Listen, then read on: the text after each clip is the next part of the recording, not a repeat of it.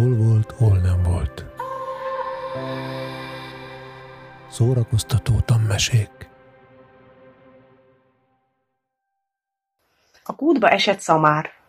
Egy nap a paraszt szamara beleesett a kútba. Az állat órákon át szánalmasan bőgött, miközben a paraszt megpróbált rájönni, mit is tehetne.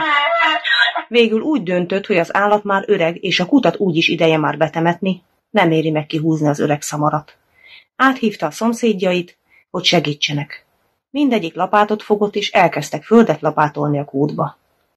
A szamár megértette, mi történik, és először rémisztően üvöltött.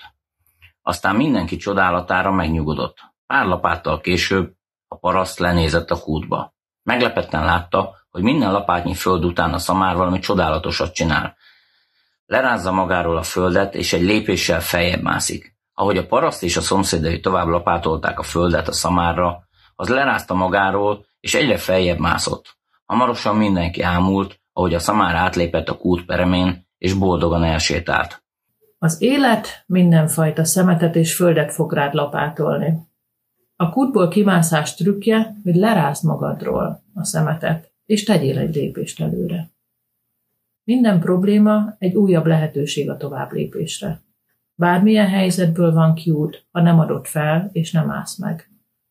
Csak rázd meg magad, és lépj egyet feljebb. Az vagy, ahogy gondolkodsz. Ha többet akarsz az élettől, gondolkozz máshogy.